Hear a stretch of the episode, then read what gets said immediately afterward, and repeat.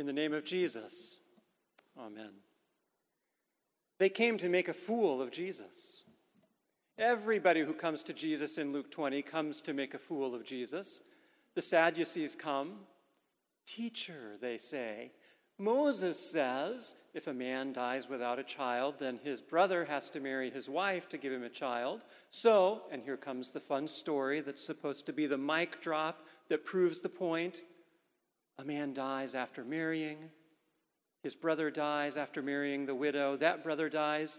Seven brothers die. And then the widow dies. Now, Jesus, you can see them smiling.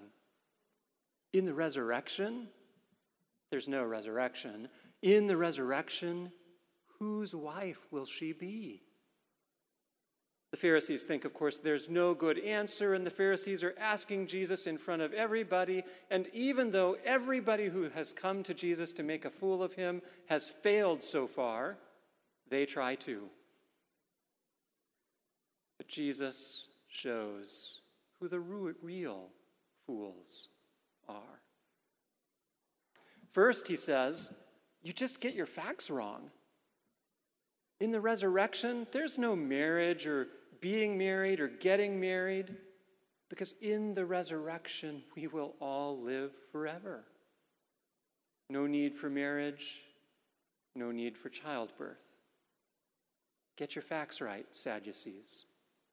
But then, in what is an even more stinging rebuke of the Sadducees, he tells them, You don't even read the Bible right. The Sadducees, of course, as it says here, don't believe in the resurrection. And that's in part because they said, well, the only real books of the Bible are the first five books, the one that Moses, the ones that Moses wrote Genesis, Exodus, Leviticus, Numbers, Deuteronomy. The prophets, the writings, those aren't in the Bible. And they say, if you read Moses, you'll see that there's no mention of resurrection. And Jesus simply says, for all the time that you have been spent studying Scripture, you've got it wrong. Moses shows that the dead will be raised because he's at the bush and he meets whom? The God of Abraham, Isaac, and Jacob. God's not the God of the dead, not some underworld God who rules over a domain of people long gone. Abraham is not some mythic figure from the long past who's kept alive only because we continue to tell stories about him. Isaac is not some long lost ancestor whom we keep alive by treasuring his memory in our hearts. Jacob is not a dead guy who lives on because he's contributed genetic material through the ages. Abraham, Isaac, and Jacob are alive. Because God is the God of the living, and before him, all are alive. And what the Sadducees did not understand and could not admit was that the man standing before them, Jesus, was the descendant of Abraham, who is the God of Abraham, Isaac, and Jacob. This man with whom they were arguing, this man whom they were trying to show to be a fool, is the God before whom Abraham, Isaac, and Jacob are alive. He is the God who would give his life and then would rise in glory in the majesty of the majesty of the Father. He is the God before whom all are alive, because He is the resurrection and the life.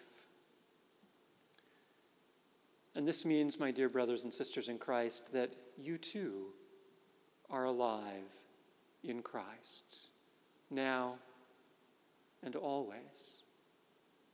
Now, even when your body suffers from the effects of illness and injury, even when you struggle with aches and pains and disease, even when darkness clouds your mind and doubt and dread cause your heart to shrivel up and die, you are alive in Christ because you are His, and He is your God, and He is the God of the living. And on that day, when you close your eyes to this world for the last time, you will still be alive in Christ. And all our brothers and sisters in Christ who have closed their eyes to this world for the last time, they are alive in Christ because He is the God of the living and not the dead.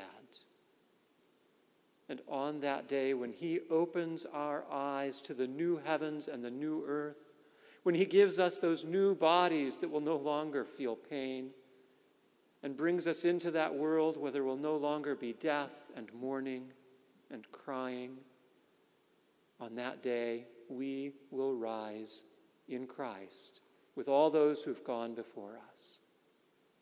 Because, my dear brothers and sisters in Christ, Jesus is the God of Abraham, Isaac, Jacob, and you. And Jesus is not the God of the dead. Jesus is the God of the living. Amen. In the name of Jesus.